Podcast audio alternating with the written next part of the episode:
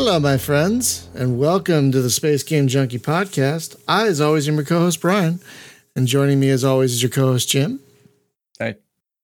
And your co host, Hunter. I'm here too. And your co host, Spaz. Hello. Uh, folks, before we introduce our guest, uh, I just want to apologize for skipping the last couple weeks. We just, it's been exhausting lately, and we were just tired. And and sometimes you just need a break. So that's what happened the last couple weeks. Just wanted to apologize for that. It happens. It's going to happen every now and again. Um, we'll try to do that when we have a guest like we do tonight. But sometimes you just don't feel up to it. And you don't want to you don't want to half-ass a thing. You know, you don't want to just show up and go like, "Hey guys, it's a podcast." Um, and just go um a million times for an hour. Like no one wants that. So just wanted to apologize for that. But we do have a guest today. Uh, oh, Mazer, where are you calling from? I am from Seattle, Washington. Oh, okay. So you're a West Coast person, like two of us at least. Um, love Seattle, by the way. It's a great town. Uh, joining us from apparently Seattle, Washington, uh, Mazer of, oh God, Arid, Arid, Arid, Aridinus. Aridinus. What you say it for? Eridanus. Eridanus. There you go. Oh God, I'm terrible. Eridanus. Eridanus Industries to talk about Nebulous Fleet Command, uh, the game we're going to be talking about tonight. Welcome, Mazer. Thank you so much for joining us. Thank you for having me. Now, I'm going to be honest, I did not get much time to play your game. I played a couple of the tutorials, and that was it. So, uh, but I did really like what I saw. I, I liked how how detailed your controls are and everything. We're going to get into that. Um, but first off, for folks who might not know or have never heard of the game, why don't you give them and us the elevator pitch for uh, Nebulous? So, okay, elevator pitch is that Nebulous is a very in depth, very detailed mix of realism and fantasy for sci fi tactical space combat. Um, basically, you control a small, it's small, intimate fleet combat between about 10 ships on one side, 10 on the other. Um, and you control everything from individual weapons, plotting missile courses, formations, etc. Um, I hate to do this. Could you please repeat that? Because as uh, as folks, we were having some. Okay, I was having some internet. I was having some audio issues before uh, we started, and we got it worked out. Except for one thing, uh, OBS apparently forgot its settings, and so for the first two or three minutes of this, there was no audio going out to the stream. It's going out, you know, the audio recording will have all of it, but it wasn't going out to the stream. Super apologize for that. I'm an idiot. Um, I did not know OBS just forgot to do what it was supposed to do. So, Mazer, I apologize. Could you please repeat that again? All right, I'll go through it one more time, and this time I'll do it right. Um, yes. Uh, so Nebulous Fleet Command elevator pitch. It's a mix between very hard realism and soft sci-fi, so that kind of a trying to find the perfect balance for tactical fleet combat in intimate small battles uh, with realistic radar electronic warfare, detailed control systems, detailed damage model. Um, so realistic sensors, positional damage on armor, damage on components, repair parties, etc. Um, and the idea is to make a very deep, uh, complicated tactical game. So, so, looks like Homeworld plays like Harpoon. Well, Kinda, I was yeah. actually I was actually going to say it, it, plays a lot like Homeworld too. And the reason why I say that is is your your attention to detail on the ship stuff is actually pretty similar to how Homeworld did it. But the thing that I really like what you're doing here is you're really taking more of a vested interest in the individual ships rather than like how Homeworld did it, where it's kind of like you're almost fleet management type RTS stuff. This is uh this is getting like really like honed in on each individual ship, which is what I really like. And uh, the first tutorial just was like instantly showing me like you've got these different modules on your ship um that can get damaged. And I was like, well, Homeworld did that too, but it was kind of like on a on like a on like a meta scale, like on a grander scale. So it's just like you know, you could I could take out the docking whatever thing on a mothership, but it could get repaired. But it was like that's all that you really managed was like the the superstructure of things. Your stuff has like here's all of the gun modules, here's all the other like you get you get way more way more to the ship level of things, which I think is fantastic. A lot of attention to detail. Yeah, thank you. Um, I loved Homeworld growing up. It was my favorite game. Um, but one of the things that I didn't like is that everything is such a, at such a, a large scale. And I know it's not a grand strategy game, but you've got hundreds of units on the field. It's really easy to just lose sight of that one frigate. Um, I wanted a game where you only have uh, it's a small intimate fleet you've only got a couple ships you pick the names and numbers for every single one of them they're all configured exactly as you want them to be um, and i wanted each ship to have meaning. Um, i kind of um, so my background in the navy kind of gives me a really interesting perspective on ships. Um, and so i tried to put that in the game where a ship has is so much more to it than just a unit. Uh, it's a bunch of people all working together uh, and a bunch of systems all working together in concert. And I really wanted the game to give you that feeling rather than just having a bunch of expendable units. That uh, another important thing that hasn't been mentioned yet is that they can't be replaced. You don't build units in the game, so the ships you enter the field with are all you get, and you have to make use of them. Oh crap! I, I like that oh, a lot. Oh crap! This is this is. I mean, this is not good very, for me. It's not good for yeah, me. it's very it's very noticeable that this is your love letter to Homeworld. Like that's one of the things that I took out of this. I was like, this guy played a lot of Homeworld and liked it. But I but I could see that's but, not, I was gonna say that's not a bad thing, by the way. That's not a bad thing. no, but I can see what you mean. Homeworld does because of so many units, it has to abstract things. It has to abstract the more detailed, maybe crew management. It has to, you know, make the units a little more expendable and less um less like a core of yours of your of your force rather than you know it's not a core it's a basically just oh let's build some more units and th- you know throw them into the the uh, beehive. Um, yeah well instead of instead of attrition of numbers of ships you have attrition of the systems of the ship. And you can repair those back and such. And i liked how the damage control stuff was implemented. Yeah, the kind of core, um, one of the most core parts of the game is that it's about efficient and intelligent management of ever decreasing resources. You don't get missiles back. You don't get ships back. You don't get oh. bullets back. What you have when you enter the field, um, when you lose a ship, all the missiles that were on that ship are gone. So if you had 60 missiles on that ship, that's 60 less missiles that you have for the entire game. So so there's no there's no plan for like any kind of like a reinforcement like system. So it's like it's just you this is what you have for the battle. This is all you get. For the skirmish game, yes, uh, we are planning to implement a conquest style as a first or second. Ma- we got a couple major upgrades we're planning once we get into early access. Um, the one of the two first ones is either going to be carriers or conquest mode, uh, but the conquest mode is going to be you're in a procedurally generated solar system uh, there's an attacking force and a defending force. There's planets, orbital facilities, logistics networks, etc. Um, and you have those fleets and supply depots, so you can restock ammo in that case, but not in an actual battle. But so, all that stuff will be limited. So I ha- I've I've done I've done a little bit of the tutorial. So my question about this is like when I when I talk about resources and like um supply, I guess when you when you start a battle um you everything's on the field or can you will you be able to like bring in stuff later that's maybe like you this is what you get but you don't have to bring it in right now does that make sense uh, it make, does make sense. You're kind of thinking of the war game approach where you've got the deck sure. and then you get um, reinforcement points. No, uh, at the start, your whole fleet is on the field and you can position them. The maps are very large. Right. Uh, the tutorial map is pretty small, but the the main map that we actually have for PvP right now is pretty pretty damn big. Uh, so everything's on the field, but you can position things in reserve in a way where the enemy's probably not going to find them.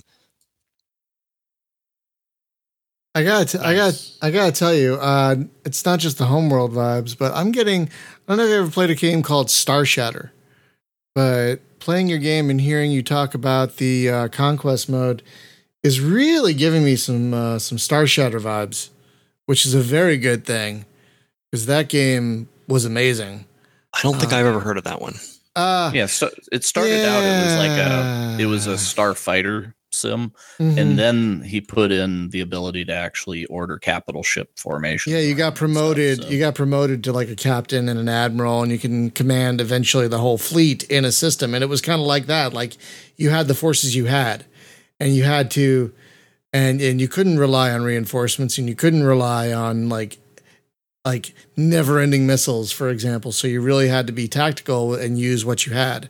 And so that, in a very good way, reminds me of the later game of Starshatter, which still a very unique game to this day.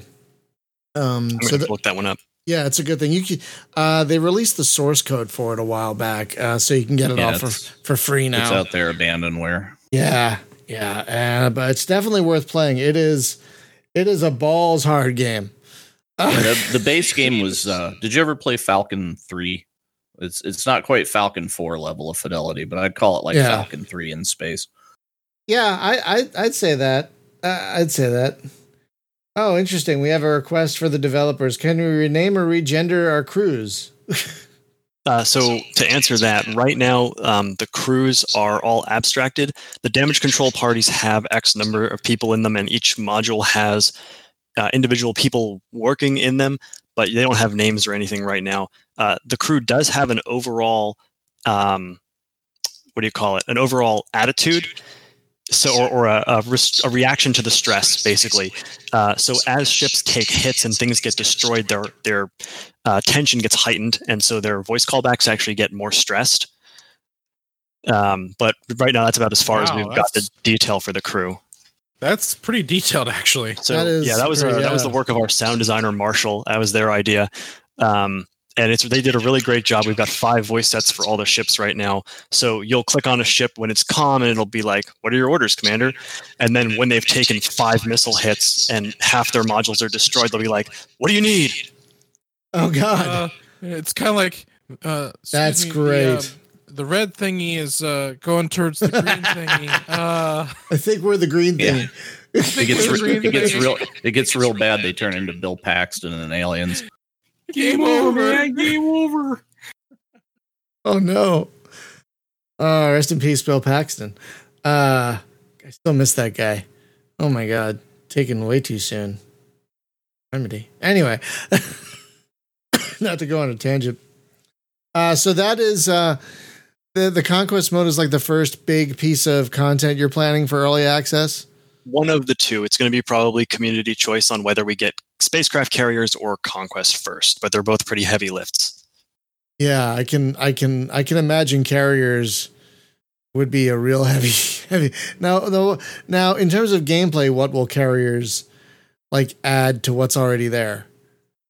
Uh, so it'll entail a, a kind of an important rebalance of how the um, the scouting meta works. So uh, sensors are a huge part of the game, but right now, uh, so the game has like realistic radar reflection, um, radar cross section calculation, jamming, and things like that.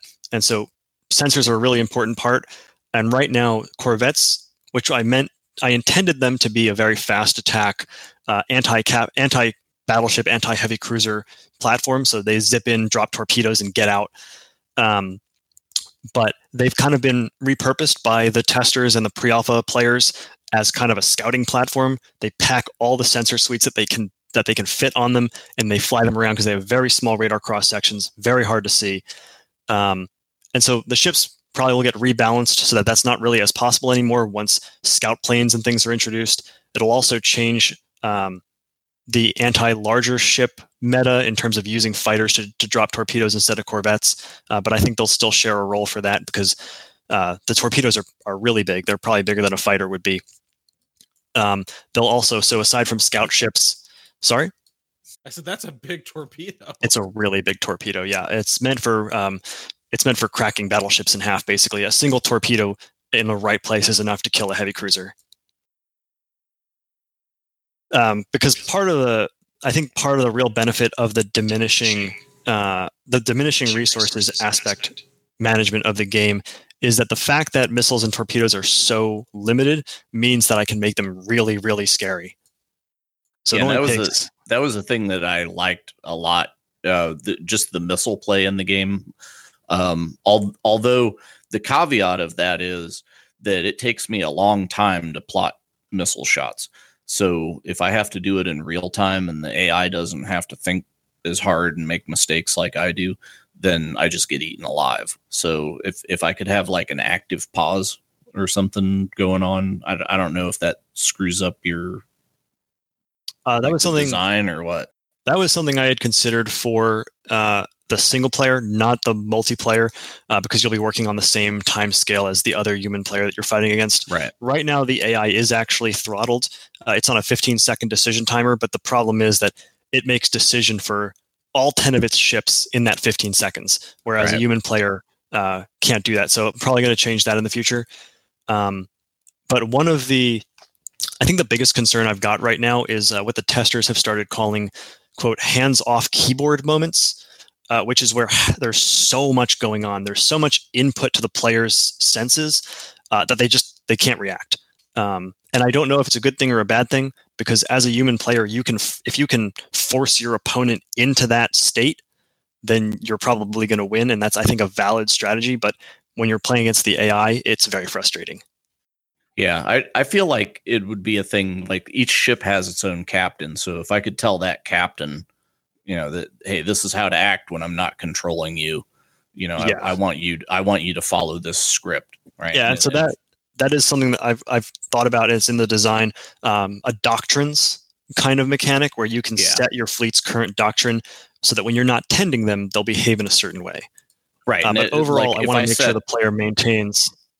Yeah, it's like if I set a frigate up with a whole bunch of uh, of like point defense weapons, and then it, it's like, okay, you are the Aegis cruiser here. This is what you do, right? So uh, it it should just be aware. Like my job is to get between the enemy, you know, between what asset I'm defending and the enemy, and shoot down all the stuff coming in.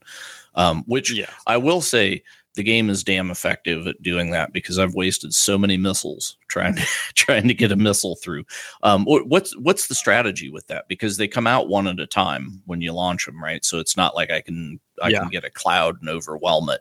So, um, but I, I've I did find that it was really interesting. Uh, the the mechanic that you have in there for some of the some of the missiles where I can actually plot waypoints for them, and it's a cruise missile at that point.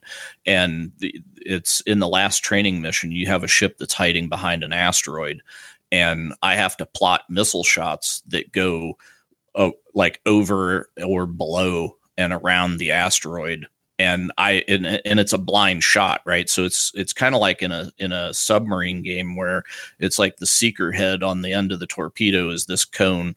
So whenever I give it its last waypoint and tell it to go active, then the target needs to be in that cone, and it'll take care of business from there. And I I rather like that. Um, but I, I did that. My one beef with all these games that have a 3D a 3D map on a 2D screen is um, it's just it's a bear sometimes trying to plot a waypoint in 3D space because especially like with Homeworld, right? And I think a lot of people when they played Homeworld didn't use the verticality as much. You know, it's like if I can play it on a flat plane, I'll try, but unless it forces me off the plane. Um, but that's kind of more of a Homeworld UI limitation than that you've gotten around to a great extent. Um, but it's it's still like I, I can see like you're you're still kind of like working with it, trying to get it in the right spot with the play testers and stuff. But it's definitely better than Homeworld was. But it's it's just the it's the thing of like I think I'm pointing at a at a place in space and then whenever the actual waypoint lands it's like oh wow that's nowhere near where i thought you know so yeah, yeah, and and it's like i can i can back that up and redraw it but if i'm dealing with ai in real time you know it's it's like i can't i can't afford like four do-overs to get that missile in the right place so it makes it kind of tough mm-hmm. um, so and i don't know if well a thought uh, that I, I don't know if the, that uh, i had on that is what if you referenced like when i'm trying to plot a missile shot that goes over the asteroid if I click on the asteroid and say, okay, this is the this is the reference object, and I want it to be this distance from that, right? It was like the solution that I was kind of thinking about. Yeah, uh, reference objects are something that's been suggested. Um, referencing ships is also a possibility for movement like the orbit order. The issue is that uh, the sensor tracks do tend to disappear, especially when jamming is present. And so, if you are orbiting a sensor track and that sensor track goes poof, what do you do? Revert back to the position, but then when it comes up, do you go back to it? It's a big hullabaloo. Um, but going back to your original question, um, what's the best tactics for missiles? Uh, it's actually to create a fan. Uh, so the missiles at their last waypoint will spread out um, and then catch the target on the edge of their seeker cone and then all arc back in. And that the point defenses can't deal with missiles not coming in one after the other in a line. Uh, also, attacking from multiple prongs with multiple ships helps with that. Okay, and I did notice like some angles of the ship were much less defended. Like if I if I came straight down on the top of it as opposed to in from the front or the side, I, I was yeah. more successful. Yeah, I, yeah. I, spent a few hours just tossing cruise missiles whenever I was learning how to do that, and it was I was pretty fascinated with it. The the missile flight path for the cruise missiles is meant to be an advanced player strategy. You should be able to get by without it, but using it will give you a serious edge. And I don't know if I'm watching the stream on mute in another screen. I don't know if there's more footage than just the first tutorial uh, showing actual weapon use, but uh, and the tactical view trying to help with um, there isn't. I just I just recorded the first tutorial. I didn't want to give too much away. I'm sorry. So yeah. Okay, so um, that's fine. Uh, there is a tactical view that shows uh, range rings um, and projects everything down onto that that sphere. Obviously, you know this, um, but I'm describing for the viewers so that you can see um, a little easier where things are in 3D space relative to the ship you have selected um, rather than just in in stereotypical stereotypically in your sci-fi games everything's on a little popsicle stick that sticks straight up off the plane but if it's two kilometers above you directly above you that line is going to drop straight down on your ship uh, when you really want to know that it's two kilometers away and so it projects that out on a sphere and then down onto the plane at the two kilometer point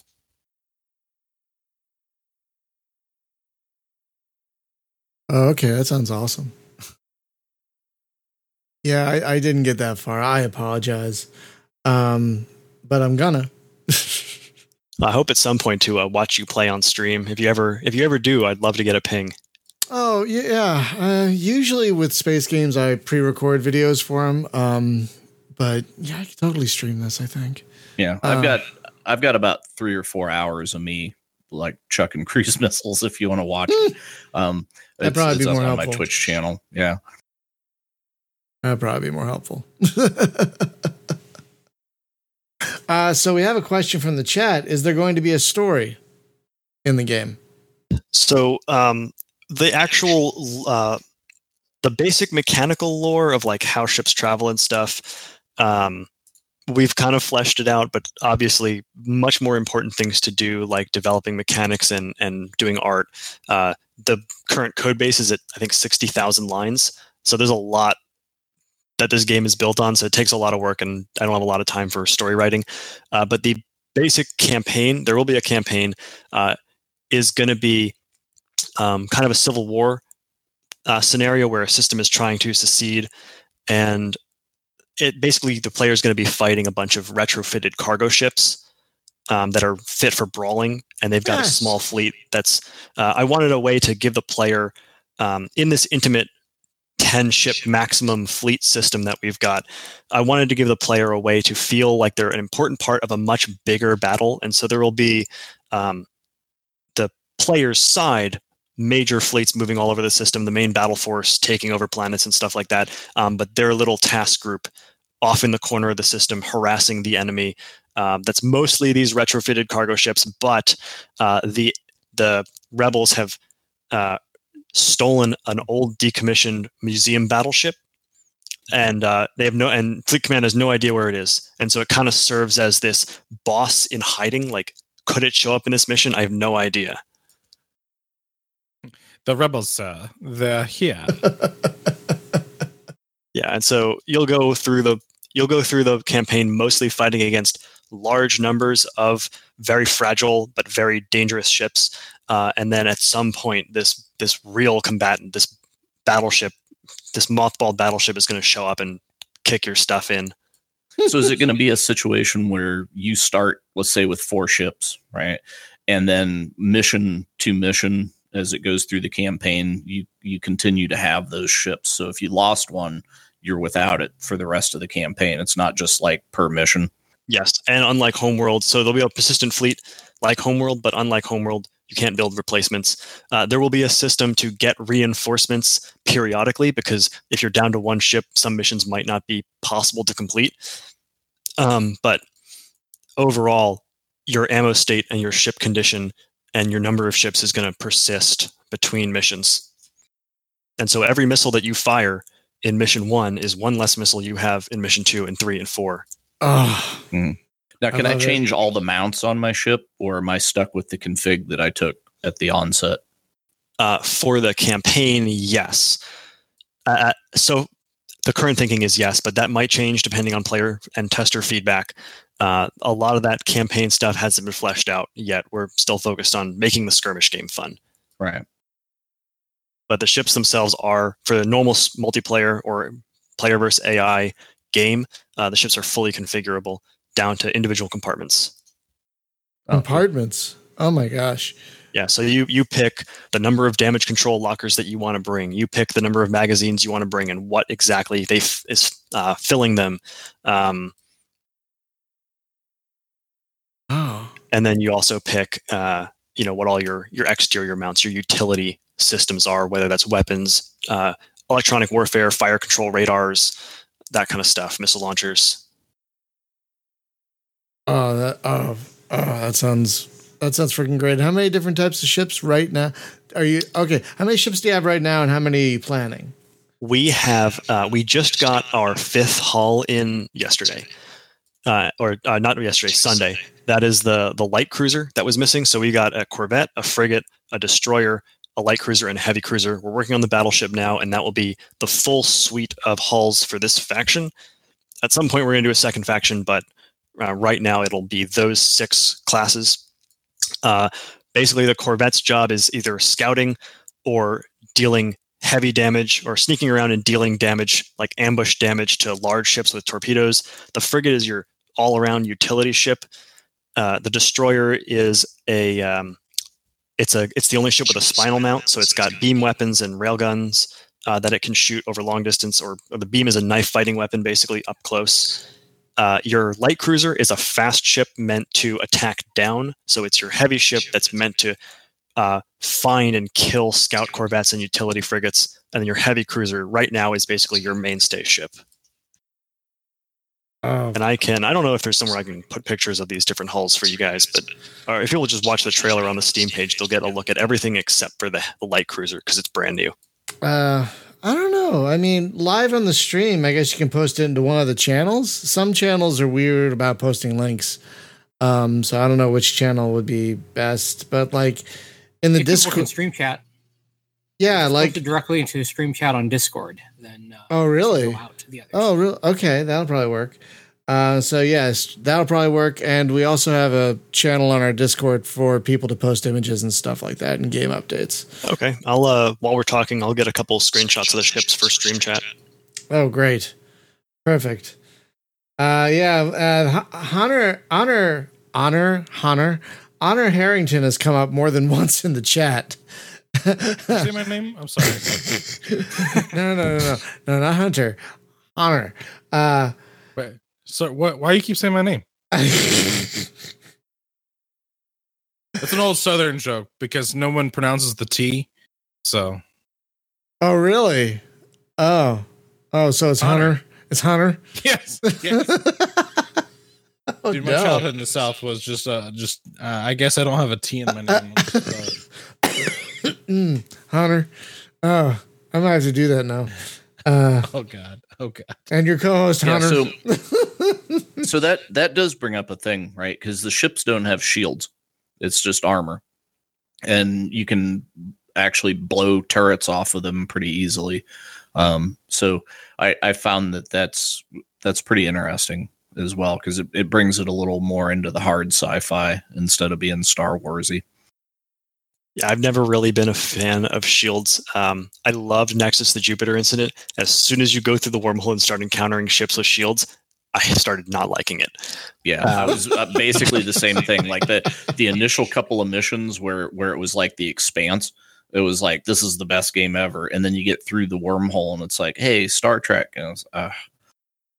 Yeah, um, but the the uh, yeah, getting modules blown off takes them away uh, forever.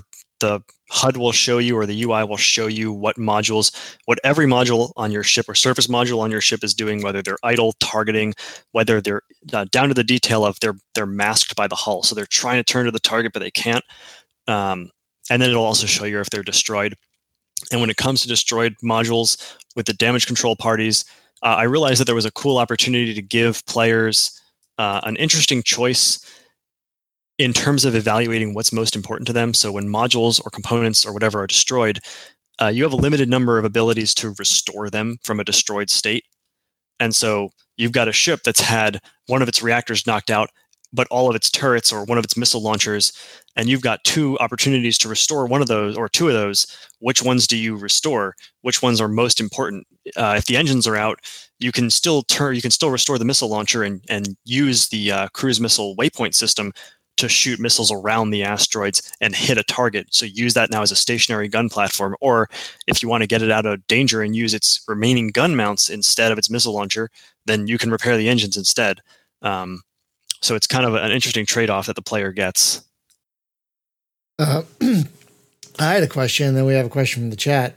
Is there going to be any kind of salvage mechanic?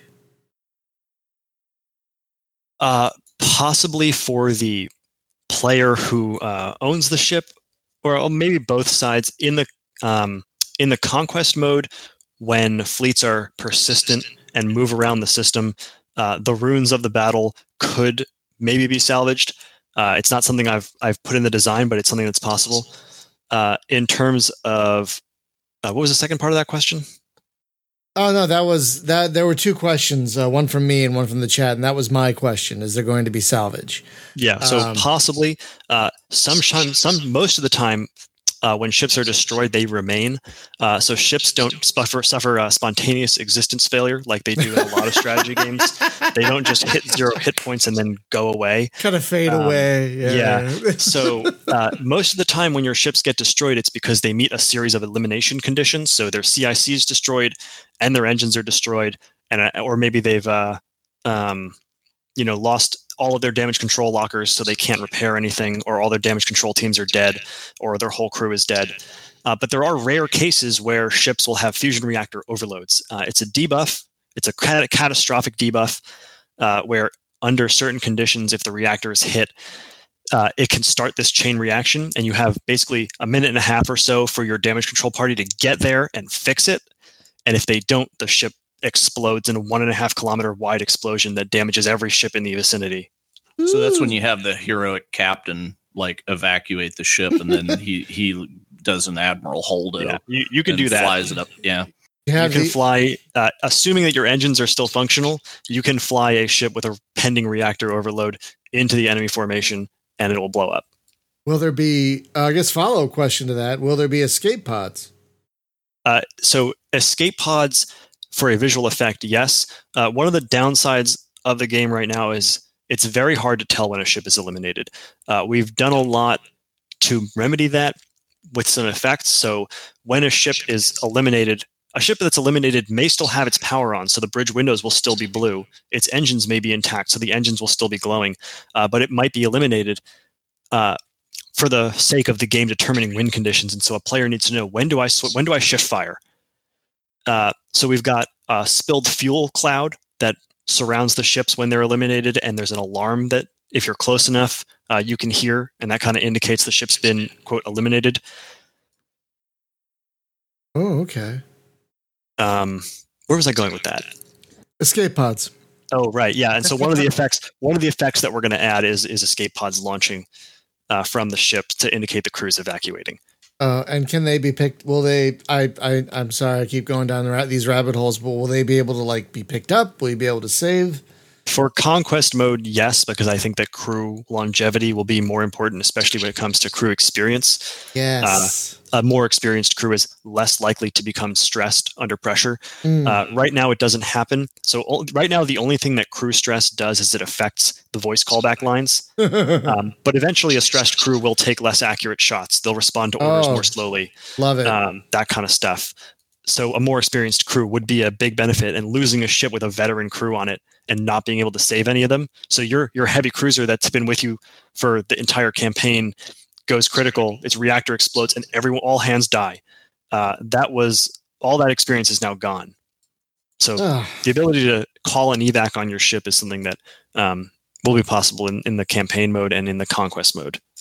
Okay, that's great. Um, now, uh, the question that we have in the chat uh, oh yeah, good for good on you, Heritori, for bringing up the Lost Fleet um, book series, Heritori. Uh, if you haven't listened to that podcast, by the way, we interviewed the author of those a while back, and that was an amazing show. So if you haven't listened to that one, go listen to that one. Um, but he asks if, like, I guess in the conquest mode, not in the skirmish mode, will there be like logistics or tender ships for rearming or refueling, that kind of thing? Are are we doing any in, kind of logistics? Uh, we've thought about it. Uh, it's possible, but I think that um, so. Once again, my perspective in the Navy coming out, reloading at sea or reloading underway or doing um, replenishment at sea takes all day. Uh, I have mm. seen 15 hour long unreps. Uh, so replenishing your ships in the middle of a battle, probably not um, probably not something that's going to happen in a reasonable amount of time. If you want to rush over like fuel or a little bit of ammo or a couple missiles from a supply tender, maybe a possibility, but I wouldn't waste a, sh- a, a ship slot in a combat fleet for that purpose. Uh, but in the conquest mode, it will be possible for fleets to meet up with resupply uh, because the timescale will be much larger when fleets are moving around the system and reload those missiles and ammo and fuel, etc. Okay, that's awesome. That that that's the kind of thing we all want. Like one one of the reasons um, I don't know if you ever played Conquest Frontier Wars. It's a old real time strategy game. But one of the reasons it's my favorite space real time strategy game is its um, supply is supply um, and logistics system, uh, which is wonderful. And if you haven't played that, anyone, if you haven't played that and you're listening to this podcast, go play that. It's on GOG. Just go get it. doesn't seem that. that. I can uh, drop pictures into the stream chat, unfortunately. What? Um, on Twitch, no, but here in Discord, yes. I am trying in Discord, and it does not seem to work. What? That doesn't make yeah, any. You have to pay extra for that. What? That doesn't make any. I'll, I'll fix it right now. Bloody. Yeah. What is it? That doesn't make sense. Because we have attached files, embedded links not available, so I'll let attached. File, uh, ah. is it a, is it a link or is it an actual file? It's a PNG. Maybe, yeah, file. maybe allow it for the podcast guest role. Uh, actually, but, that's not a bad idea. Yeah, but not everyone, just that role, and us, of course. Yeah. Uh, sorry about that, folks. Ad, admin admins have it. Hold on a second. Real real time sausage being made. Um. so so at the very least, uh, anyone who is watching the podcast, they're not going to be able to see that because it's not going to it's not going to jump over to the other chats, they won't see that. But anyone who's on our Discord, then they can reference it and see it here. So here's uh, our heavy cruiser picture. We've got little uh, glamour shots for all the ships in the fleet editor. When you add a ship, it'll show you a screenshot of it in action. Oh, hello. That is that is lovely. That is lovely. Hi.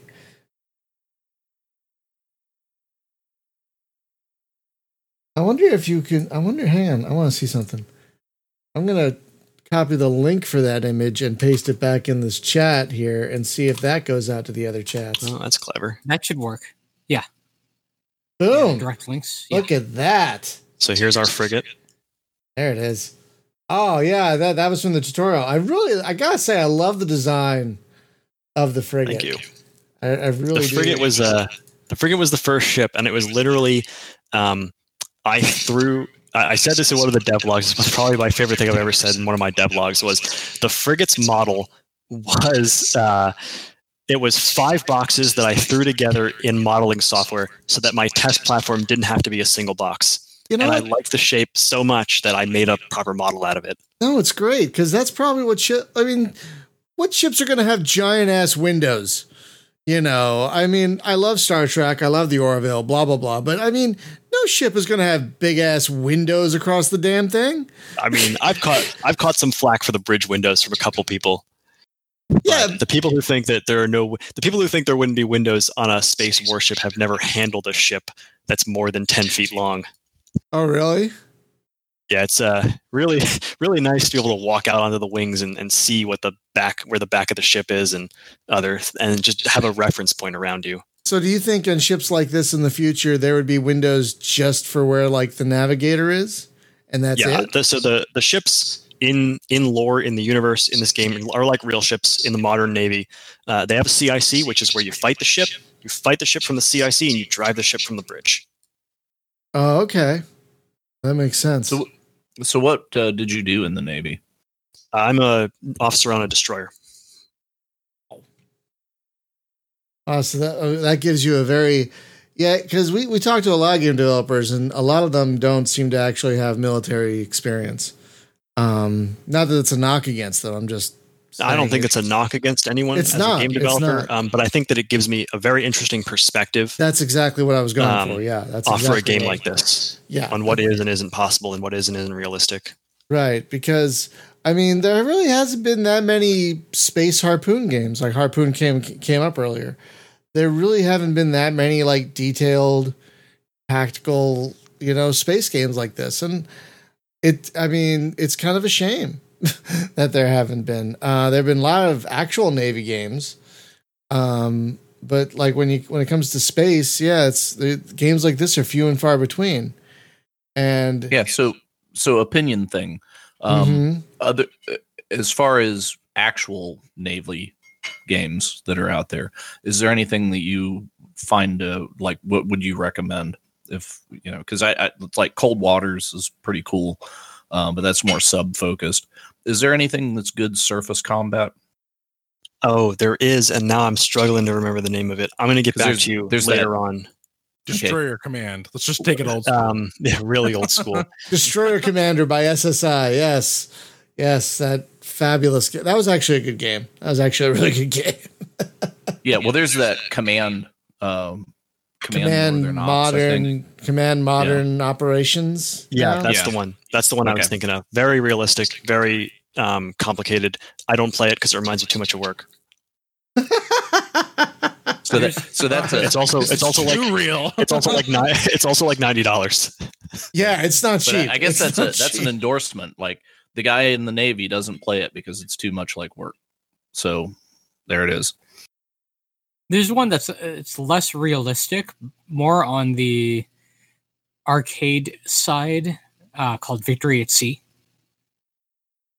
It's I actually think of it as a World War II naval Mount & Blade because you have this overmap.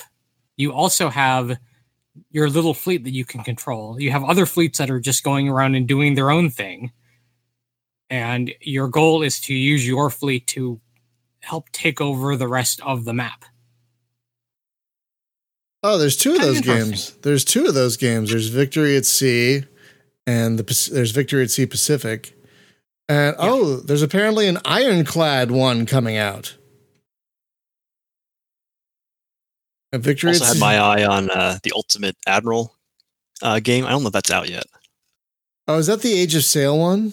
No, there's a modern one, or not modern. There's a World War II era one with battleships. Oh, okay. I, I, know the Age of Sail one. I love Age of Sail stuff. That's that's my jam. Um, but uh, yeah, I think there. I think you're right. I think there is a modern. Yeah. So, so some some other night you're gonna have to come play Sea of Thieves with us. I do not own that. It goes on sale fairly regularly, and it and is. If you have, well, it's on Game Pass. Pass. If you it's, also have Game Pass, it's free. yeah, it's on that too. if you don't have Game Pass, get Game Pass. Try it for a dollar for three months. They can they'll give you the ultimate edition for three months for a dollar. We don't Microsoft freaking endorse us, please. I will use this every single week. I actually don't really get a lot of time for uh, video game playing anymore since I have to negotiate with my wife for time to work on this game, and so all my free time that I'm not spending with my wife is uh, is spent working on this pretty much. No, that's fair. That's fair. Um, uh, do you work full time beyond doing this game? Uh, yeah, I'm I'm still uh, in the Navy. Oh, still in the Navy. Oh my god. I, yeah. So, but what little free time I have, I spend on this. No, that's fair. That's fair. You want this to be uh, be a great game. Uh, we did have a question earlier. Do you have any idea when this is coming to early access? Because there are people in this chat who want this now. uh, that is really encouraging to hear, and I'm glad people are excited for it. Uh, I would love to get it out into early access really soon, and I think the game is actually in a pretty playable state. Uh, the bugs, there's not really many game breaking bugs right now, but unfortunately, I do have a deployment coming up in the near future, uh, which is going to put the game on. I'm the only programmer, so it's going to put us on a bit of a hiatus for that time period. So uh, hopefully, sometime at the end of the year or very early next year, like uh, February or so, uh, is when we're going to go to early access. Oh, okay. Oh, I mean, you can't you can't program your game while you're at sea. Come on, man. I need a laptop. I mean, right? you do get you do get some free time, I'm kidding, uh, I'm and I do plan to bring my laptop with me and do a little bit. But my laptop is not my desktop. You, it, build times are painful and iteration times are very slow. Which engine are you using for this? I'm using Unity. Yeah, Good. it says Unity when it launches, or at least does it icon? Well, the icon comes up and says Unity when I, when I clicked on it. I didn't remember. That's my bad. But uh, no, that's kind of amazing that you're like I thought. I thought you were talking about your your military experience as in the past tense, um, but it is in the current tense.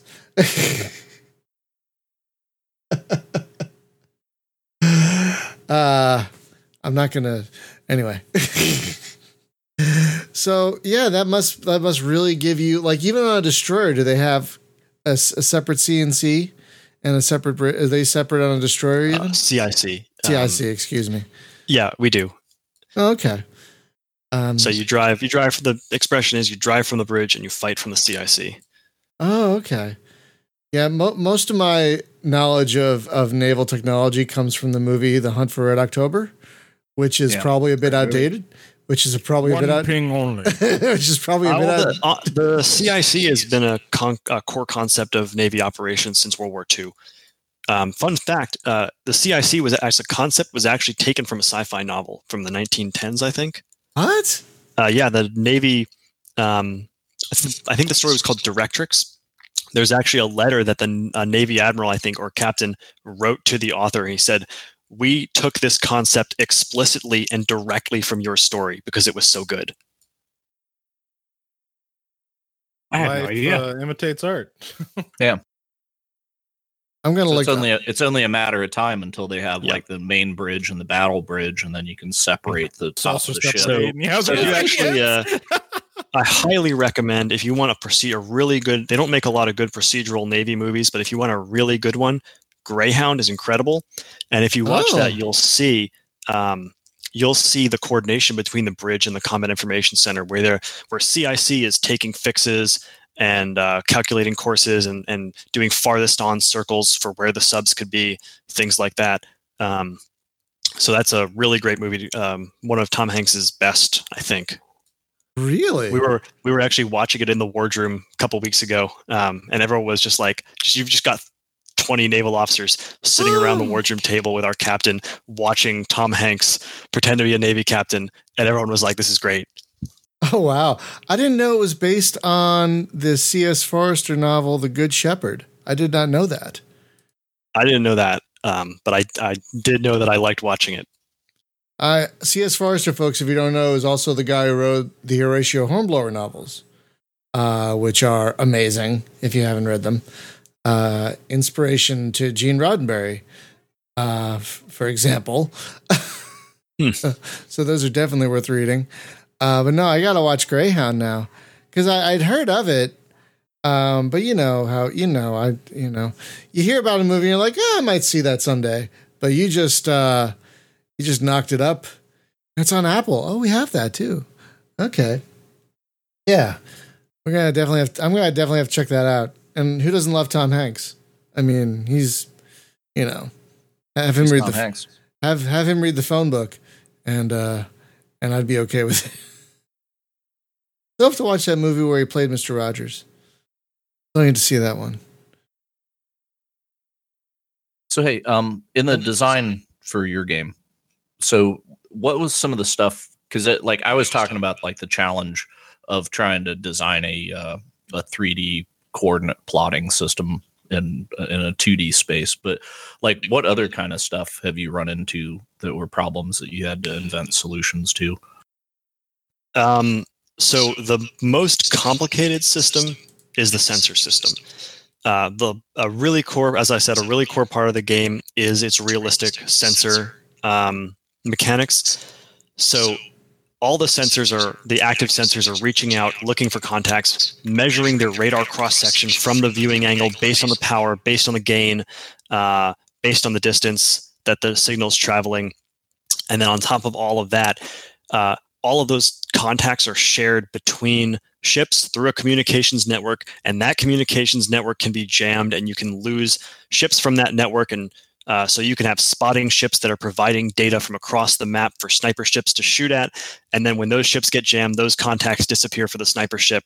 Uh, that's really complicated, and a, there were a lot of bugs in it, um, but it's doing pretty well now. Uh, the formation, so the movement system was actually also really hard. Uh, the movement is all physical.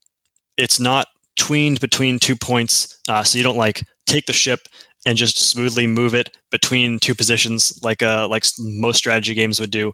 All the ships have thrust profiles in different directions uh, and they are moving physically to that location doing their best to stay on a line between the first point and the next waypoint and then smoothly um, once they reach a braking distance to that next waypoint they shift to the next one and try to smoothly coast onto that line uh, and there were a lot of edge cases on that a lot of interesting physical behaviors that I learned about, such as uh, the tendency for ships to kind of uh, orbit around that line by accident because they have remnants of their velocity. Uh, and then the formation system, the ships that are flying formation like they're doing right now, uh, they are actually uh, the the guide ship, the ship that's at the at the root of the formation. The other ships that are following it are working to keep an ideal position near that ship ideal um, physically also the same way that the main ship is moving. So that's a lot of really complicated stuff that I had to get working. Um, but I think the results were were pretty nice. Yeah, and that that was the thing that I I noted in the tutorial that was kind of interesting because you have different armor facings on the ship. So you might want to travel in a direction other than the way that you're facing armor toward the enemy. So you, you can actually use your lateral thrusters and yes. you know, or get get the ship rolling and then turn and coast. Yep. Kinda. And and um, and the ships have different thrust power depending on which way they're facing. So main engines are obviously largest, braking engines are second, and maneuvering thrusters are third. And so if you're doing a strafe, your ship is going to reach the same top speed eventually, but it has less thrust in that direction, so it takes much longer. Hmm. Uh, and to answer this question, um, that Marshall is also answering.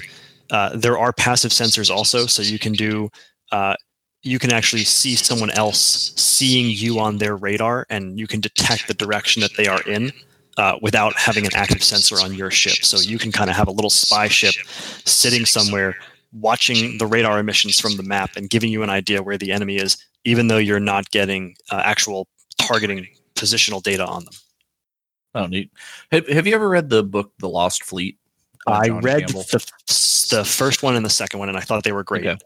Yeah, yeah um, we had him are. on years yeah. ago to, talked to about talk that. about that. Um, but it, the velocities on your ships are pretty low, right? So you're you're like relative to each other, and yeah, you know. Um, and I noticed that you know, like the in the training stuff there's a lot of terrain there's asteroids around and stuff so it, it's not like you know you're you're moving at extreme speeds or anything.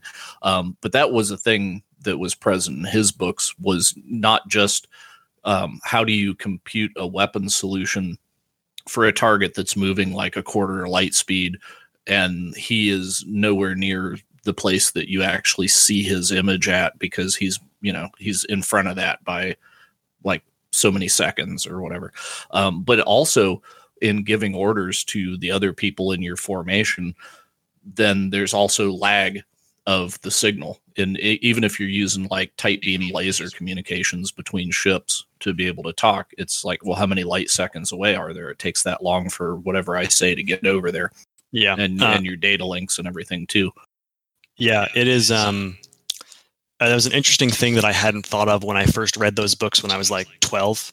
Um, and I thought it was really, really cool. That kind of comes into effect here. So um, we're not working nearly at those level of speeds or we're not working nearly at those distances. Uh, everything's meant to happen very slowly. I want it to be uh, um, a very tense, uh, long engagement, long time to kill. But on the actual targeting factors, uh, the sensors only sweep every quarter second.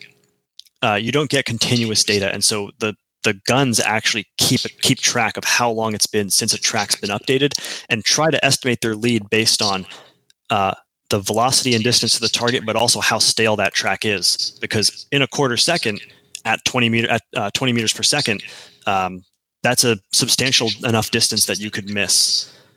Uh, and then furthermore, the fire control radars are your only way to get an updated position and velocity every frame and make them much more accurate. But usually those fire control radars are located on a turret. Uh, you can actually see one on the stream right now on the small beginnings just forward of the, the rear gun. Uh, and that has to be pointing at the target and it has to have the target in its cone in order to maintain that lock. And then, then uh, your guns will be more accurate. Oh. yeah, which which is pretty wild. So, the as far as the sensors that you're simulating, is it is it just like a generic?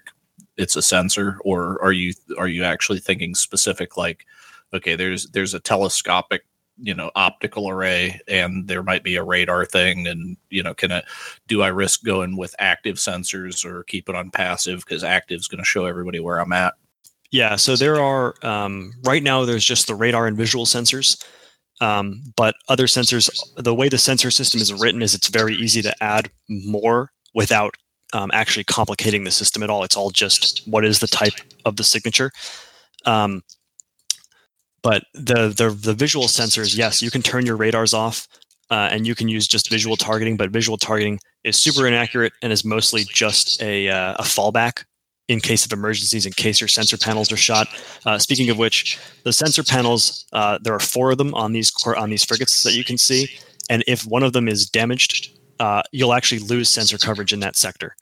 So you can blind the you can be if you take a bunch of hits on your port side uh, that ship can actually be blinded on the port side and not be able to see anything on radar. Uh, usually other ships will pick up the slack from their radar panels which is why we have the sensor network. But um, if you can't there's still always visual targeting. Charge the enemy until you can see them and then uh, some weapons can shoot at that. Oh, that's neat. I, I was thinking about uh, if you had a an ammo type like for the missile launchers where say you fire uh, like a cruise missile tube but it's actually a drone. So it goes out and just orbits like a predator and you or you could leave it behind like a minefield almost but it's like hey i'm going to leave a sensor buoy behind a satellite yeah. sensor buoys are something that's definitely on the menu. Uh, not right now but i actually just started very started um, working on them but they're not close to being done yet. Um, and then once we have carriers, there will be scout planes and, and scout drones and stuff like that. Uh, also, hopefully, uh, the ability to launch a single fighter or dropship or marine boarding ship, whatever, from uh, larger ships. So, like a single a single craft hangar that you can stick on an exterior mount uh, would be a cool option instead of having to only rely on carriers uh, for scouts. Um, and to answer Hera's question, uh, there are passive radar sensors, so you can see what other people's emissions are in the battlefield, battle space, um, and see where in what direction they are. And that's a that doesn't require any emissions. And you can also see them from further away than they can see you. Oh, there is like so much to like. It sounds like in this thing, especially that conquest mode. I want that conquest mode, man. I want that bad. Now, um, the store the Steam page mentions uh, online. Uh, it mentions uh, PvP. So will like what is the what is the plan for multiplayer? Will there be like will conquest mode have multiplayer? Will it just be skirmish games? So right um, now, multiplayer is fully implemented. Uh, the okay. PvP games that our testers play are very exciting uh, and very fun to watch, and the meta is evolving all the time. I think my favorite part of uh, I'm not a professional game developer. I think my favorite thing about being a game developer now in a ho- as a hobby um, is not what I expected. It's watching my testers enjoy themselves, but more than more than that, it's watching them go after each patch. Oh, this has changed. This is the new meta. Cannons are the new meta. Cannons are awesome now. Beams are awesome now. Missiles are the new meta. This is bring this. Um, damage control is up Plus plus plus and I'm just sitting there like, I didn't change that. and just watching them like come up with their theories for for what's best at any given time um, even though they have all the patch notes there they're still they still um, come up with their ideas for what is the best based on the games that they've been playing which is pretty cool but anyway to your question uh, multiplayer is implemented. It's a lot of fun. It's how we do most of our testing because right now the ai uh, while kind of smart can also be very brain dead in a lot of situations and improving the ai is definitely something that we need to do before we go to early access. That's an important thing because uh, the problem with multiplayer is that it means your players can only enjoy the game when other players are around. Um, but we want to make make sure that ai is as integral as pvp uh, so that players can enjoy playing single player if they don't. My, my wife hates playing multiplayer games. She just does not like playing with other people. She won't even play games with me most of the time. Oh wow! Uh, um, but it's it's just some people have preferences, uh, but skirmish mode will be PvP. It is PvP. Conquest mode, when it's added, will also be PvP. Except I imagine that that will be a much longer uh, over time game. So you'll kind of like the way that Stellaris or Sins of the Solar Empire worked, uh, where you you play a game with your friends and then save it and come back to it at a later date because uh, conquering a solar system with hour long individual skirmishes uh, is going to take a while. Yeah, I would I would strongly suggest a uh, cooperative versus AI mode. So, you know, it's like just like a normal skirmish, but it would be like me and you versus some computer ships or yep. something. So, uh, the same way you can do that in like Homeworld or, or Command and Conquer, uh, you can add bots to the enemy team and just um, group all your uh, human players on the uh, on one team.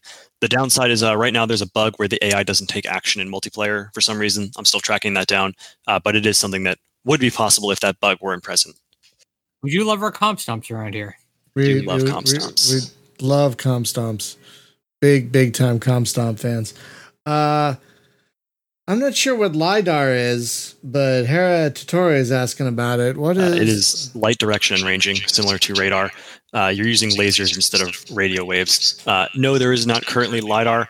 Um, but as I said, adding new sensor types is actually pretty easy with how I wrote the system. Just for reference, Brian, LiDAR featured very heavily in Battlestar Galactica. Oh, okay. That's where I was thinking with the com with the um with the combat information center too. I always think of Battlestar Galactica. They got that table and everything, and they're looking over the map and blah blah blah. So that's that's what I have in my brain at least. Um. Anyway, I actually had a question on uh, salvaging uh, would that be possible, at least in, in terms of um, salvaging after battle? That if you happen to disable a ship to where the crew's incapacitated, but enough of the systems are still intact, you could maybe go pick over the remains post battle and then maybe get damage control uh, lockers or other modules off of the ship that you could then replenish your supplies in uh, in the field? Uh, right now, I'm thinking that it's going to definitely be possible um, in between battles. You know, to the victor goes the spoils. Uh, as for happening on the battlefield, I think that it could be possible. I think it would be very risky to dock your ship up with one that is disabled because uh, usually ships that get disabled are in very bad tactical positions uh, they're in open space or they're um, you know not in a very defensible position so if you're going to take the risk to dock your ship up to one that's disabled uh, to get those things, to pull some ammo aboard, or to go get um, uh, supplies from lockers or whatever, it's something I think the player could do. uh, but I I think it would be a very big risk. Might make for a good score mechanic, though. It's like how how gently touched did you leave the enemy as you destroyed them? Yeah, it's like right. what I mean, you- if you salvageable stuff was on the battlefield. Yeah. So at the at the end of the clip that's been on loop, you'll actually see the the battle report. There's nothing on there because it's just the movement tutorial. Um, but you will uh, you'll uh, normally see on both sides the end result of the battle of all the ships, what modules are damaged, how much damage they took. Um, and eventually, I'm hoping to make that more detailed, but it shows you exactly what you did to the enemy, at what time each ship was eliminated, etc. So what about a uh, a VCR function so that I could take a battle and maybe even send it to somebody else and then they could replay it? Uh, I had thought of that. Very difficult to do, um, but something that would be really cool. I got to think on it. Okay, because I because if you'd have said you were doing it, I was going to ask how the hell were you doing it because it's kind of the the system of doing that is kind of I'm I'm in awe of the games that have done it. Yeah, I have You no mean idea like, how they do uh, it. like Battlestar Galactica Deadlock, where it does the Yeah. the video replay. And Yeah, that's- that's pretty neat. around. Right, because then then it's and and it's also like the the combat mission games, right? Because it's it's just like wow, that ship just blew up, and I don't know why. Uh, let me let me go back to the tape and Yeah, find I- out what I did. A game like Deadlock, where you're um, where it's turn based or not real time, uh, I think that that will be pretty easy because mostly you're just recording player inputs at a given time and then recording the results of that. A game that's very physically based, like this one, where there's lots of room for drifting, like you'll see the ships on the video just moving in a straight line. There's plenty of them just drifting along that line and making course corrections. With that small little difference, you can't just say fire it at this time, hit it this time, because all of those cannon shells are physical objects that are moving through space. and everything Um, gets rendered. Yeah, makes sense. Yeah, and then small little deviations could produce different results. Yeah, I just wish there was a game online that was like Eve, except had combat like this. Because I really don't like the combat in Eve. Yeah, Not my jam. It would be pretty cool, but um, at- having do. synchronized this kind of combat over a network, I do not see it working in, a, in an MMO context. Yeah, that No, it would- it would have to be really like hard hit- to do. It would have to be hit scan. It wouldn't be uh, like, you know, like the the decision whether a shot hits or not is probably made as it leaves the barrel, not so much what happens. Yeah.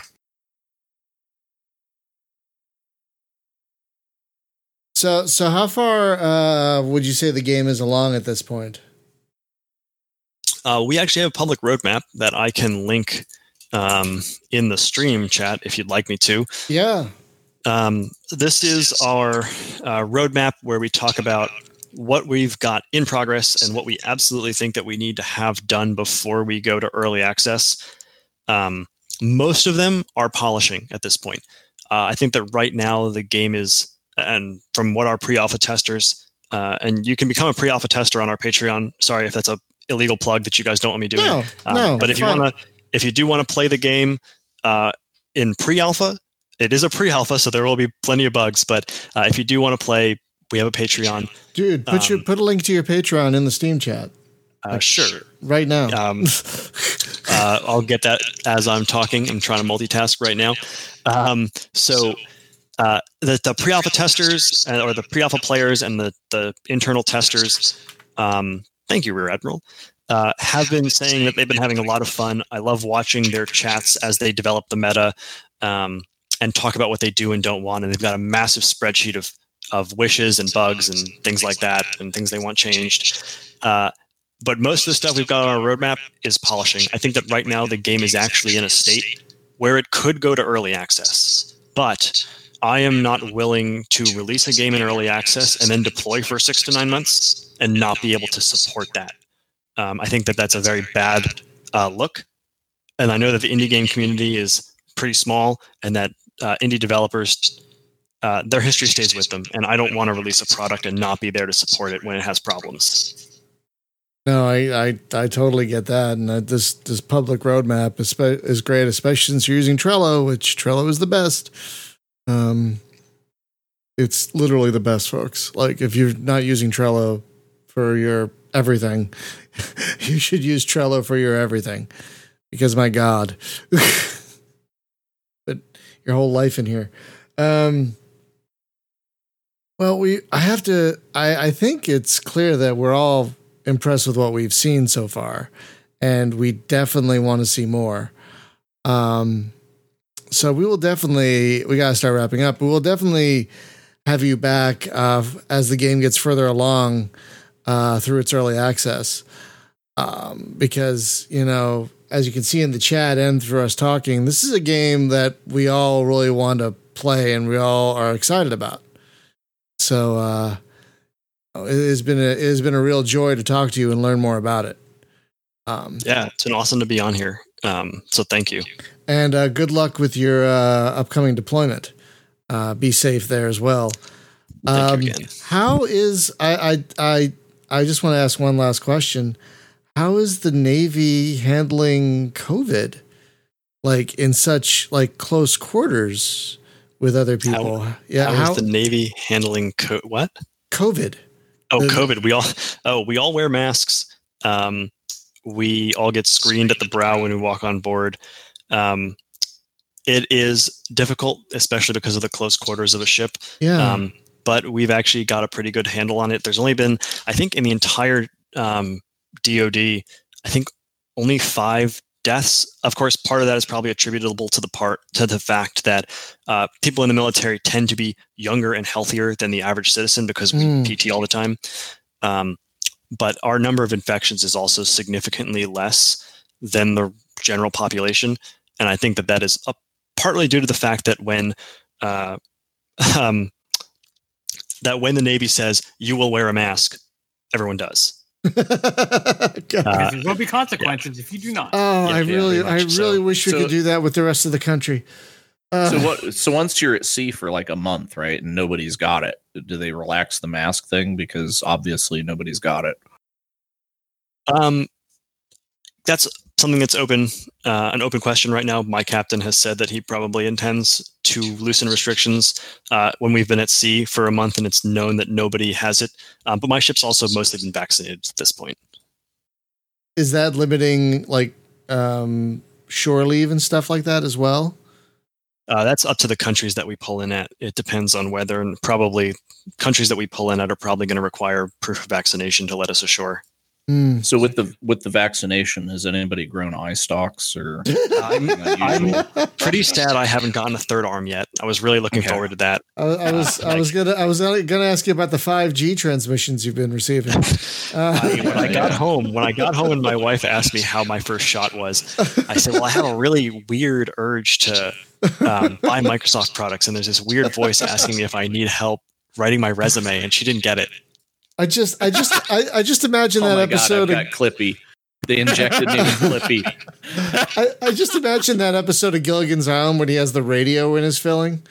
You know, that's that's what I imagine. Wow. no, you really just, you gave me there. I know. No, you gave me an idea for like a, a, horror show on Netflix where a guy actually gets injected with Clippy and it just haunts him. It's like, we, hey, it looks oh, like you're trying man. to do something. You need some help. Oh God! If if has, hey, has, that's formatted wrong. Let's redo that. Has everyone here? Uh, there is a more recent Amazon show upload. Oh, that show is great. That show is really. That really show good. is great. It's yeah. so good. Uh, also, if anyone watches Lower Decks, there's a Badgie on Lower Decks, which is um, amazing. oh, is that like Clippy, but it's a Starfleet yes. badge? Oh, and he's homicidal as well. yes. Oh my God, Badgie is. Oh, uh, now I have to watch it. Oh, it's it's voiced by the guy who did um, the page on Thirty Rock. Jack Breyer, McBrayer, I forget his name, but he did the voice of Badgie, and it's it's probably one of the best characters. Him and Peanut Hamper uh, are probably some of the finest characters on Lower. That's that's all I'm going to tell you about Peanut Hamper. Um, peanut hamper like a banana hammock? It's an it's an ex it's an exocomp that enlists oh. in Starfleet. Remember the exocomps from Next wow, Generation? They, they, that's a that That's like oh. a deep cut to like that one episode. Dude, dude, low, lower decks, they should just call it deep cuts. Star Trek deep cuts, because that's what that show is. It's just deep cut after deep cut. Like they reference the animated series in that show. Well, it's, it's just that's just like, so funny to me. I, now we've uh, definitely gone way off course, but like it's just interesting yeah. that they would make such a reference to that. Like only people who have ever seen that episode of Star Trek would know what the hell that is. Dude, they they, they name check Roga Danar like in one episode. Like wow. like all right. deep like deep deep cuts. it's amazing. Anyway, we got a little off track there at the end. Uh Mazar, I want to thank you so much for uh, taking the time out of what sounds like a very busy schedule um, to uh, to talk to us about uh, your game, folks. Again, the game is uh, Nebulous uh, Fleet Command. Uh, you can wishlist it now on Steam. There is a Steam page. On the MP3, and again, apologies for the audio earlier, but the MP3 will have all the audio, and the the uh, the um, the page um, on the blog with the audio will also link to the Patreon and the and the roadmap and everything if you want to get caught up on that. But uh, yeah, we've been playing an early version of it, at least the tutorials, and it looks really great especially if you're like looking for some kind of harpoony type thing, this is really, I think, going to scratch that itch more than just about anything has in a long, long. Like we had one game, we we interviewed someone who did one game like seven years ago, who did like it was called TACCOM or something. It was the most generic name, and it was only for Mac. But it was basically harpoon in space is exactly what it was. And it was great. And that's been basically it i think. Um so yeah definitely check it out. Nebulous fleet command. You can wishlist it on steam right now. Uh folks we will see you next week with a topic show. Uh we're going to talk about pricing and entitlement next week. Because whenever we, we thought of this idea because when Everspace 2 hit early access, the whining about $40 was astounding. Like absolutely astounding. Um so that was amazing. And then Thursday, if we have the energy, because energy has been something that's been very short supply lately, we're going to try the new combat update to Volcanoids. Uh, very excited to revisit that game. Uh, if you guys haven't checked that out game, that game is like with a with like a steampunk drill submarine thing on an island that erupts every 30 minutes. Um, it, it's amazing. Um, and they just did a big update for it. So we're going to play that on Thursday for our LAN party. And then tomorrow, I'm going to play a game that just came out on the stream called Disjunction. Um, that just came out. Apparently, it's very good. It is. And it really uh, is. yeah, I'm excited about it. I keep I keep thinking dysentery. Every time I think of the game's name, I think dysentery. Or I don't know why. Which is also good. Oh, dismantle! I forgot about that one. Yeah, that's another good one. Uh, so that's what I'm going to play tomorrow if I can wake my wake my butt up early enough to do it. Uh, but folks, a very active chat tonight. Thank you so much, everyone in the chat, for hanging out, for all your questions. Uh, very active chat tonight. Really great to see. Uh, and thank you everyone for listening and for oh, and happy Groundhog Day. That's right. That's right. Oh, and happy birthday, AC Wraith. I didn't know it was your birthday. Happy birthday, fellow February birthday. Mine is coming up as well. So, uh, and Shakira's birthday as well. Okay, happy birthday, Shakira, I guess. And oh, she in the audience again. Brent Spiner's birthday, by the way. Oh, that's right. It's, it's, also Brent Spiner's birthday. Happy birthday. Yeah. Uh, Is he also in the chat again? That's God. Um, how amazing how amazing would that be?